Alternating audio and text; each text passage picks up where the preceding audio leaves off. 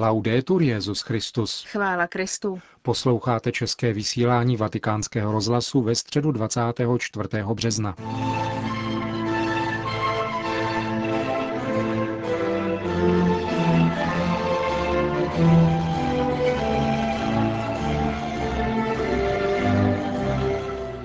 Mezi vědou a vírou je přátelství, potvrdil dnes při generální audienci Benedikt XVI., když ve své katechezi hovořil o postavě svatého Alberta Velikého, muži velké kultury a mnohých zájmů od teologie po přírodní vědy.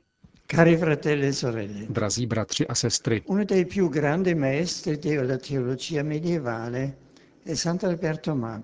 Jedním z největších učitelů středověké teologie je svatý Albert Veliký. Titul Veliký, s nímž vstoupil do dějin, odkazuje na šíři a hloubku jeho učení, kterou spojoval se svatostí života. Již jeho současníci mu neváhali připisovat význačné tituly. Jeden z jeho žáků, Ulrich ze Štrasburku, jej nazval divem a zázrakem naší doby. Narodil se v Německu na počátku 13. století a již v mládí se vydal do italské Padovy, sídla jedné z nejproslulejších středověkých univerzit. Věnoval se studiu tzv. svobodných umění, gramatiky, rétoriky, dialektiky, aritmetiky, geometrie, astronomie a hudby, to znamená všeobecné kultury, a jevil výsadní zájem o přírodní vědy, které se tak velmi záhy staly oblíbeným polem jeho specializace. Během svého pobytu v Padově navštěvoval kostel Dominikánů, k nímž pak vstoupil složením řeholních slibů. Životopisné prameny prozrazují, že toto rozhodnutí uzrávalo v Albertovi postupně. Intenzivní vztah k Bohu, příklad svatosti bratří Dominikánů, kázání blahoslaveného Jordána Saského, nástupce svatého Dominika ve vedení řádu kazatelů, to byly rozhodující faktory, které mu pomohly překonat každou pochybnost a přemoci také odpor svých příbuzných. V mládí k nám často promlouvá Bůh a představuje nám plán našeho života. Osobní modlitba živená slovem pánovým, účast na svátostech a duchovní vedení osvícenými muži jsou pro Alberta stejně jako pro nás nástroje k odhalování a následování božího hlasu. Řeholní hábit obdržel od blahoslaveného Jordána Saského. Po kněžském svěcení její představení pověřili vyučováním v různých studijních centrech teologie spojených s otci Dominikány. Výrazné intelektuální kvality mu umožnili zdokonalit se ve studiu teologie na slavných univerzitách té doby, například v Paříži. Již v té době svatý Albert zahájil svou mimořádnou literární činnost, v níž pokračoval po celý život. Byl pověřen významnými úkoly.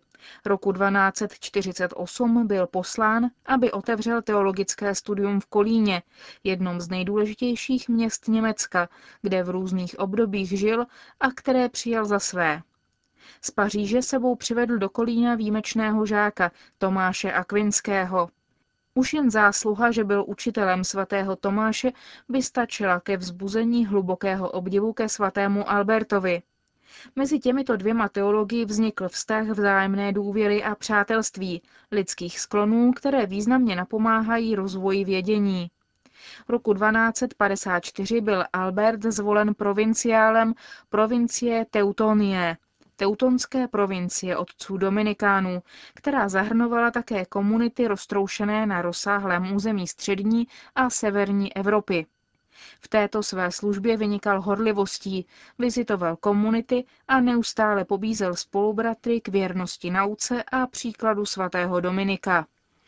I suoi doti non sfuggirono al Papa di quell'epoca, Alessandro IV, jeho talenty neunikly pozornosti papežovi té doby, Alexandru IV., který jej chtěl mít po svém boku v Anani, kde papežové často pobývali, v Římě i ve Viterbu, aby mohl využívat hrad jeho teologických znalostí.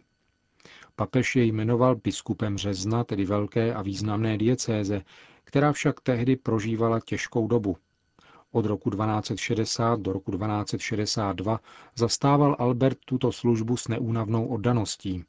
Dokázal vnést do města pokoj. Zreorganizoval farnosti a konventy a dal nové podněty charitativním iniciativám. V letech 1263 až 1264 Albert kázal z pověření Urbana IV. v Německu a v Čechách, odkud se pak vrátil do Kolína, kde se opět chopil svého poslání učitele, badatele a spisovatele. Byl mužem modlitby, vědy a charity. Těšil se velké autoritě při svých vystoupeních během různých příležitostí v církvi a společnosti své doby. Byl především mužem smíření a pokoje v Kolíně, kde se arcibiskup dostal do ostrého sporu s městskými institucemi. Během druhého lionského koncilu svolaného roku 1274 papežem Řehořem X. se zasadil o sjednocení latinské a řecké církve po velkém východním schizmatu z roku 1054. Objasnil také myšlení Tomáše Akvinského, které bylo předmětem zcela neopodstatněných námitek, ba dokonce odsudků. Morì nella cella del suo convento della Santa Croce a Colonia. Zemřel v celé svého konventu svatého kříže v Kolíně roku 1280 a brzy poté začal být svými spolubratry uctíván. Církev jej vystavila úctě věřících blahořečením v roce 1622 a kanonizací roku 1933, kdy jej papež Pius XI. prohlásil učitelem církve. Bylo to nepochybně patřičné uznání tomuto božímu muži a významnému znalci nejenom věroučných pravd, ale také mnoha jiných sektorů vědění. Ostatně stačí jen zběžný pohled na tituly jeho četných děl a stane se zřejmým, že jeho kultura má v sobě něco podivuhodného. Jeho encyklopedické zájmy jej vedly nejenom ke studiu filozofie a teologie jako jeho současníky, ale také všech dalších tehdy známých disciplín, od fyziky k chemii, od astronomie k mineralogii, od botaniky k zoologii. Z tohoto důvodu jej papež Pius XII. prohlásil za patrona přírodovědců a dal mu také titul Doctor Universalis, právě pro šíři jeho zájmů a jeho vědění. Vědecké metody používané svatým Albertem zajisté nebyly stejné jako ty, které byly vyvinuty v pozdějších stoletích. Jeho metoda spočívala v jednoduchém pozorování, v popisu a klasifikaci zkoumaných jevů, čímž otevřel cestu budoucímu bádání.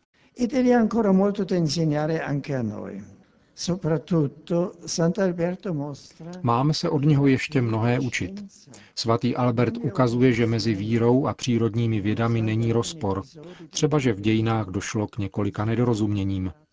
Muž víry a modlitby, jakým byl svatý Albert, se může klidně věnovat studiu přírodních věd, rozvíjet poznání mikro i makrokosmu a objevovat zákony vlastní matérii, poněvadž to všechno přispívá k výživě touhy a lásky k Bohu.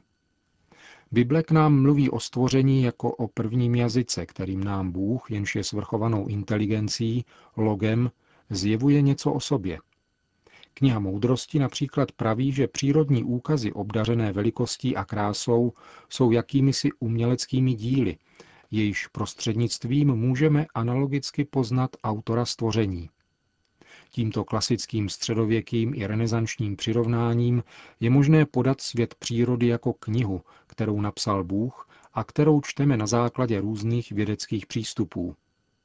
Kolik jenom vědců rozvinulo ve šlépějích svatého Alberta Velikého svoje bádání, inspirovaná úžasem a vděčností před světem, jenž se v jejich očích, jakožto vědců a věřících, jevil a jeví jako dobré dílo moudrého a milujícího stvořitele. Vědecké bádání se tak mění na hymnus chval. Dobře to pochopil Enrico Médy, velký astrofyzik naší doby, jehož beatifikační proces probíhá, když řekl, o tajemné galaxie, vidím vás, počítám, chápu, studuji a objevuji, pronikám vás a sbírám. Od vás přijímám světlo a osvojuji si vědu. Beru podněty a moudrost, třpit barev a tvořím básně. Vás hvězdy beru do svých rukou a s chvěním v jednotě svého bytí pozvedám nad vás samotné a v modlitbě vás předkládám stvořiteli, jemuž se můžete klanět jedině mým prostřednictvím. Svatý Albert Veliký nám připomíná, že mezi vědou a vírou existuje přátelství a že lidé vědy skrze své povolání ke studiu přírody mohou být prostoupeni autentickým a okouzlujícím nadšením svatosti. La sua straordinaria apertura di mente si rivela anche in un'operazione culturale Mimořádná otevřenost jeho mysli se projevuje také v úspěšně podniknutém kulturním výkonu, totiž v přijetí a docenění Aristotelova myšlení. V době svatého Alberta se totiž zejména na poli etiky a metafyziky šířilo poznání četných děl tohoto velkého řeckého filozofa, který žil ve čtvrtém století před Kristem. Projevovala se mocí rozumu, vysvětlovala jasně a pronikavě smysl a strukturu reality, její srozumitelnost, hodnotu a cíl lidských skutků.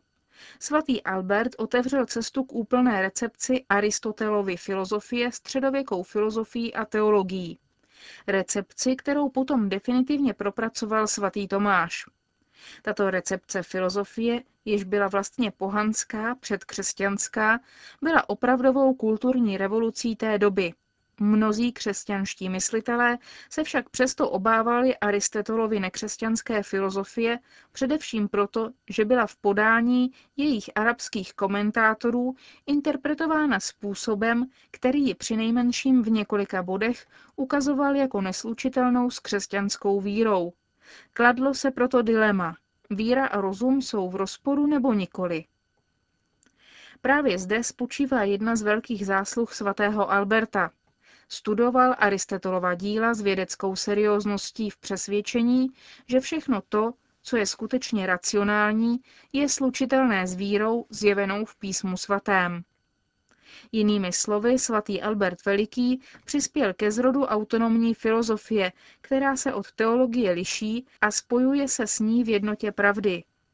Tak se ve 13. století zrodila jasná distinkce mezi těmito dvěma věděními, filozofií a teologií, které ve vzájemném dialogu harmonicky spolupracují na objevu autentického povolání člověka toužícího po pravdě a blaženosti. Právě teologii definoval svatý Albert jako afektivní vědu, která člověku ukazuje jeho povolání k věčné radosti, jež příští z plného přilnutí k pravdě. Sant'Alberto Mani fu capace di comunicare questi concetti in modo semplice e comprensibile. Svatý Albert Veliký byl schopen tyto pojmy jednoduše a srozumitelně předat. Autentický syn svatého Dominika rád kázal božímu lidu, který byl uchvácen jeho slovem a životním příkladem. Drazí bratři a sestry, prosme pána, aby v církvi svaté nikdy nechyběli učení, zbožní a moudří teologové jako svatý Albert Veliký, a pomáhali každému z nás osvojovat si formuli svatosti, kterou svým životem uskutečňoval. Chtít všechno, co chci, pro slávu Boží, jako Bůh, který chce pro svou slávu všechno, co chce. To znamená přizpůsobovat se vždycky vůli Boží, abychom chtěli a konali všechno jenom a vždy pro jeho slávu, a tak pro naši spásu a spásu celého světa e la salvezza del mondo. Řekl Benedikt XVI. při dnešní generální audienci. Po společné modlitbě odčenáš pak všem přítomným udělil své apoštolské požehnání. Sit nomen Domini benedictum. Ex hoc nunc et usque in seculum. Adiutorium nostrum in nomine Domini. Qui feci celum et terra. Benedicat vos omnipotens Deus, Pater et Filius et Spiritus Sanctus.